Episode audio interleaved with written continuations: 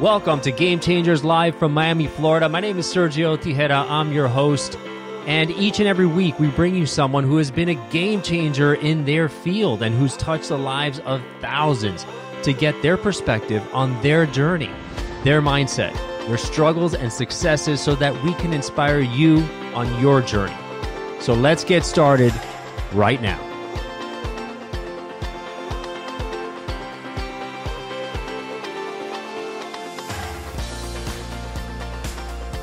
And welcome, welcome to Game Changers Live. We're on our 51st episode.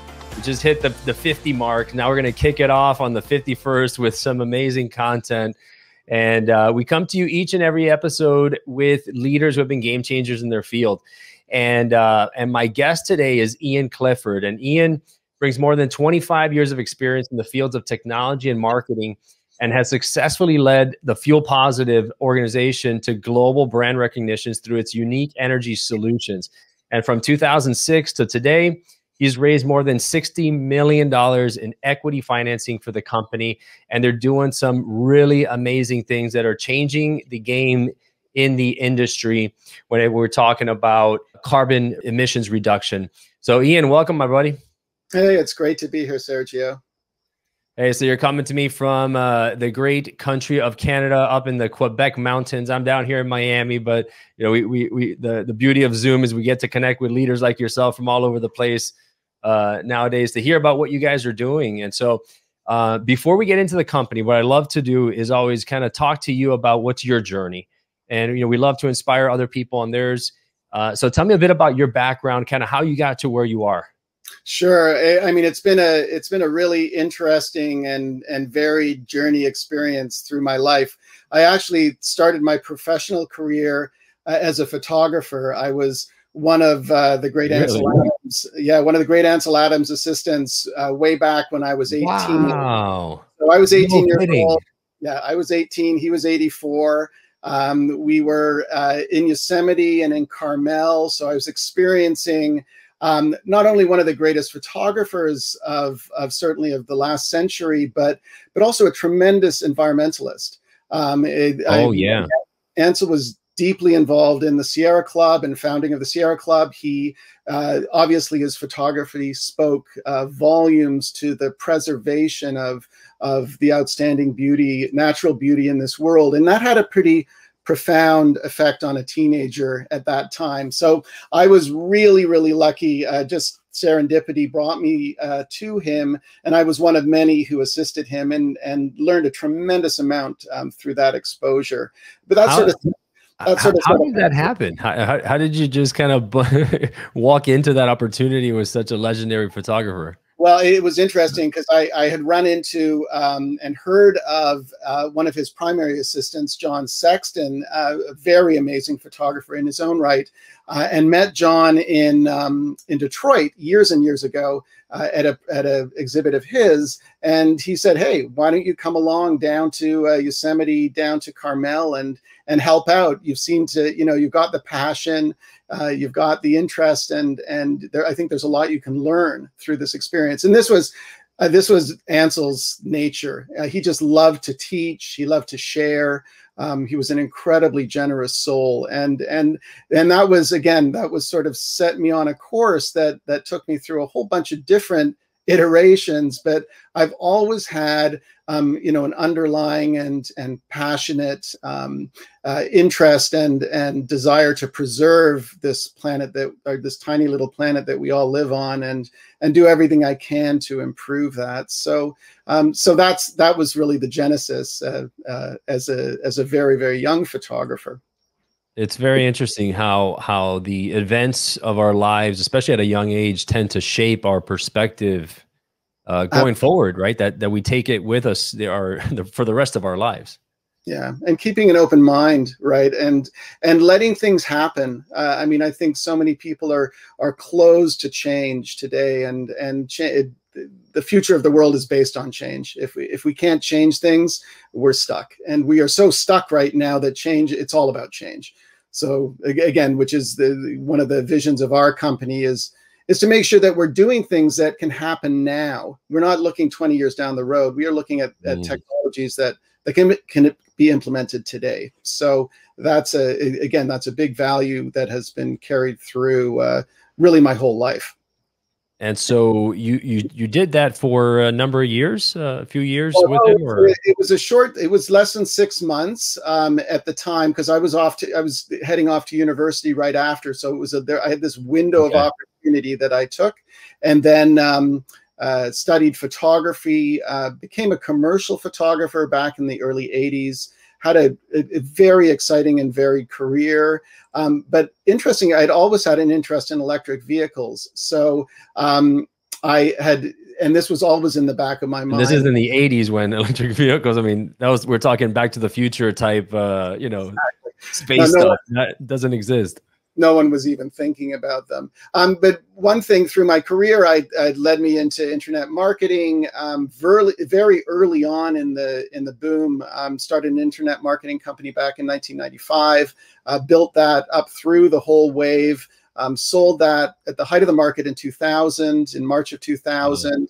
Uh, and then I really um, took an early retirement at that point, but then was starting to think, what can I do next? And, and this sort of nagging interest in electric cars came back to me. And, and ultimately, my fascination became very much focused on battery technology, energy storage, fossil fuel replacement, uh, and all of those things kind of uh, have have come together now in in Fuel Positive, uh, which is a company now entirely focused on the future of fossil fuel replacement. And I mean wholesale replacement. This is not just a, an additive that goes into a gas tank. This is this is the notion that we can run our vehicles on uh, on carbon-free solutions. And I'll get into detail on that obviously as we as we chat. Yeah, yeah. And so you, you got into the electric vehicle space. So you were a, a founder in in one of the companies that was was doing this early on. Absolutely. Yeah, I was a founder in, in ZENN Motor Company. So this is goes back to 2000, 2001. So again, long before anyone was even, way before Tesla. way before, like a, yeah, virtually almost a decade before in that in that sense. Uh, and we were building uh, neighborhood electric vehicles and selling them throughout, predominantly throughout the U.S. And we sold about a thousand cars, which at the time made us one of the largest wow. electric car companies in the world. Um, but became very interested, as I said, in, in energy storage technology. So we started to invest in a in a technology. Um, being developed in Austin, Texas, actually, that was a solid state energy storage uh, device um, get became more and more focused on that technology uh, and uh, and are, we're still actively working on that actually with a group associated with NASA.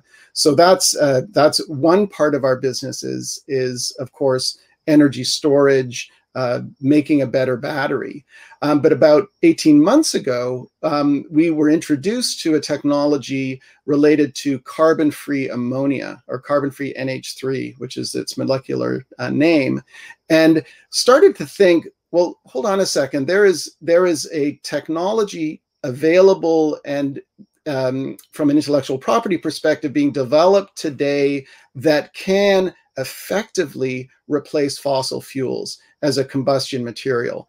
And this was a sort of a watershed moment mm. for us realizing that this was a possibility. So we started our due diligence on this about 18 months ago. Um, we ended up purchasing the intellectual property in um, in April of this year, and we're now in the process of commercializing uh, commercializing the technology.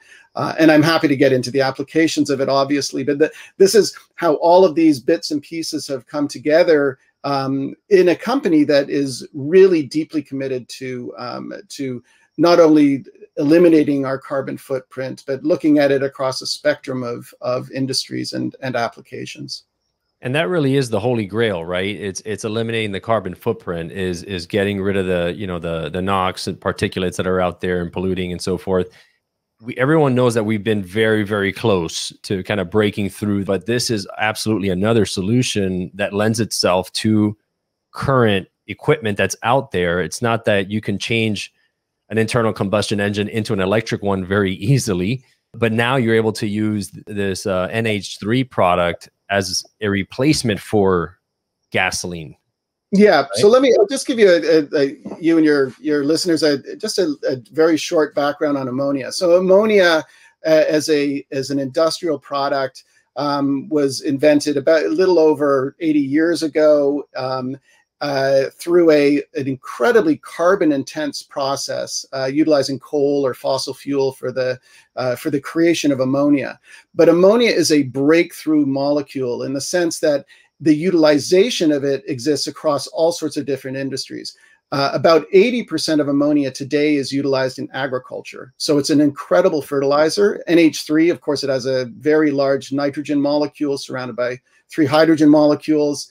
Uh, so not only is it nitrogen dense, it's also very hydrogen dense, and I'll talk about that in a second, the significance of that. But what it what it meant to uh, to society through the last century was that we were able to produce enough food on the planet to feed people as a result of the commercialization and industrialization of ammonia. It was a central mm -hmm. building block to agriculture.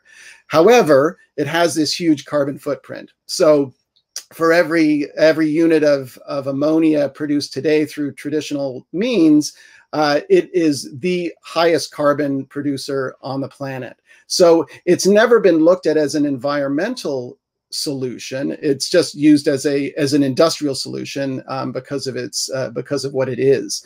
So this is why the the um, introduction of the technology that we've acquired, which allows you to produce carbon-free ammonia utilizing sustainable electricity, water, and air, our systems can produce carbon-free ammonia on site where it's needed. So our systems are modular.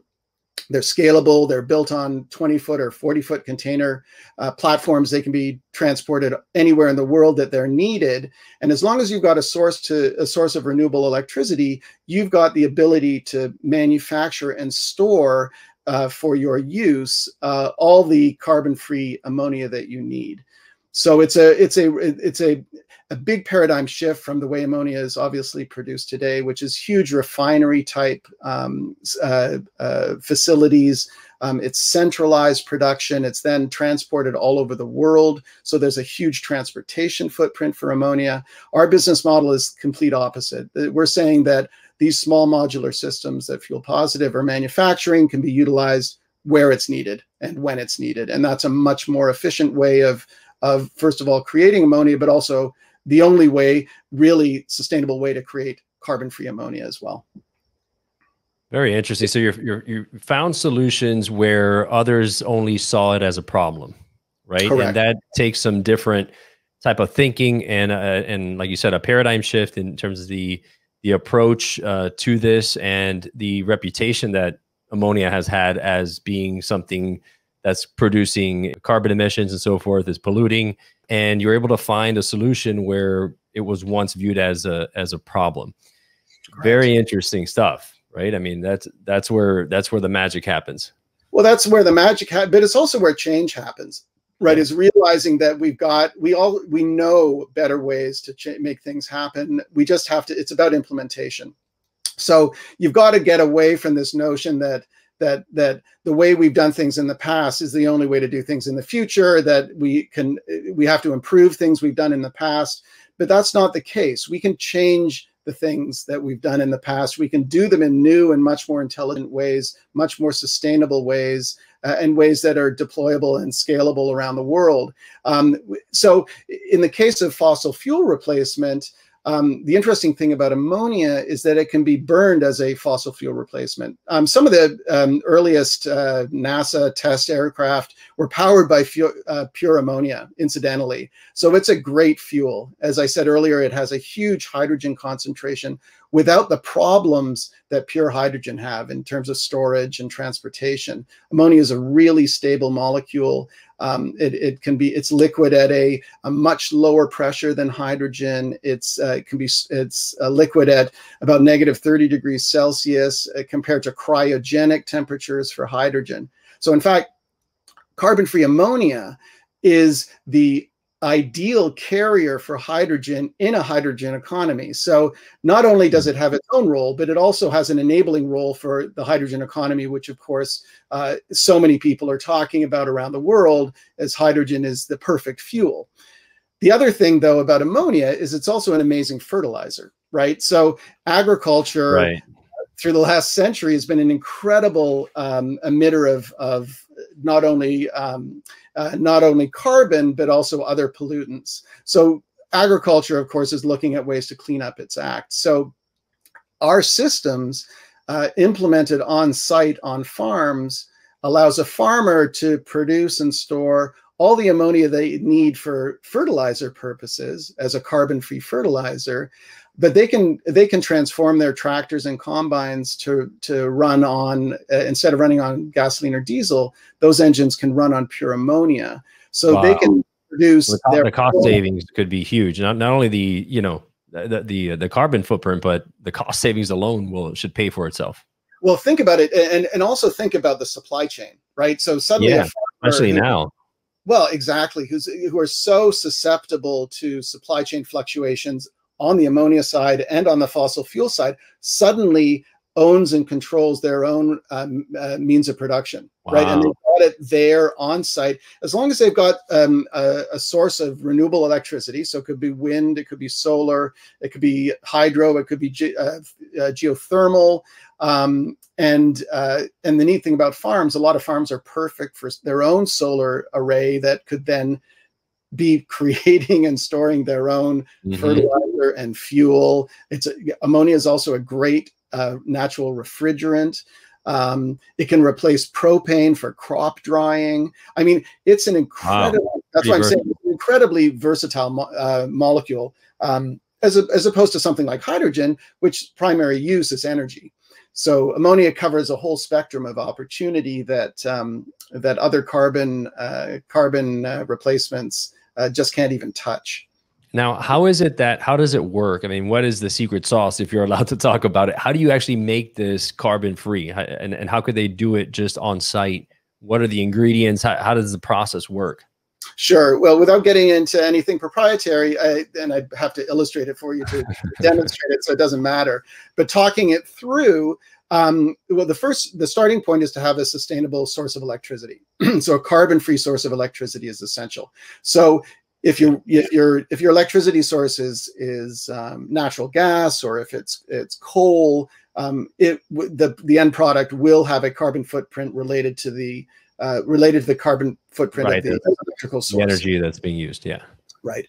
So in Canada, there, there are multiple sources, uh, multiple provinces across Canada have virtually carbon-free electrical generation through hydroelectric, mm. through wind and solar. Um, uh, and it, the same exists in the United States, uh, but it is geographic. So that's one consideration. Um, then the inputs are water and air. So from the water utilizing electricity, you you crack out the hydrogen, and from air you basically extract the nitrogen. And then our proprietary reactor system, which is an extremely efficient reactor, runs at very very very low pressures and very low temperatures. So it's extremely energy efficient. It um, uh, then synthesizes those two materials, nitrogen and hydrogen, into uh, into ammonia, uh, which then is stored as a liquid. It can be stored as a gas, um, but but is typically pressurized uh, and stored as a liquid, similar to propane. Um, and it's a very stable, uh, very safe molecule. Um, it's if you need to transport it, it's easy to transport. It's safe to transport. Um, uh, on a in a farm situation, of course, you'd be storing large amounts for fertilizer purposes. Um, it's then injected into the soil. The nitrogen stays where it's needed. The hydrogen dissipates safely, um, and that's how it's again how it's been used for decades on farming specifically. So, um, but the neat thing is you can also burn it. And if it's burned properly, it has no NOx footprint. It has, and basically the exhaust is is is water vapor. So it's this wow. Remarkable, re remarkable material, as I said, and and incredibly versatile. So the the other application um, that we see, uh, we see, there's a whole bunch, but another one that is is is immediate is of course transportation, and and we've talked about. Um, the ability to convert internal combustion engines to run on pure ammonia. So imagine a trucking company, for instance. So, you know, a trucking company today will have fueling depots, uh, the diesel trucks will run in, they'll refuel in diesel, and they'll be on their way. Um, a, a, depot could have a fuel positive system generating and storing um, carbon free ammonia. The conversion of a diesel engine, as I said, to run on pure ammonia is relatively straightforward. So the, instead of refueling on diesel, they'd be refueling on carbon-free ammonia, and they'd be on their way. So, uh, which is about as simple as it sounds. Um, this isn't about um, creating a hydrogen superhighway or or right. cre- creating infrastructure that doesn't exist. This is all based on a modular, scalable technology that that we're building. Uh, I mean, we're building the the pilot systems right now that will be in demonstration early in uh, 2022.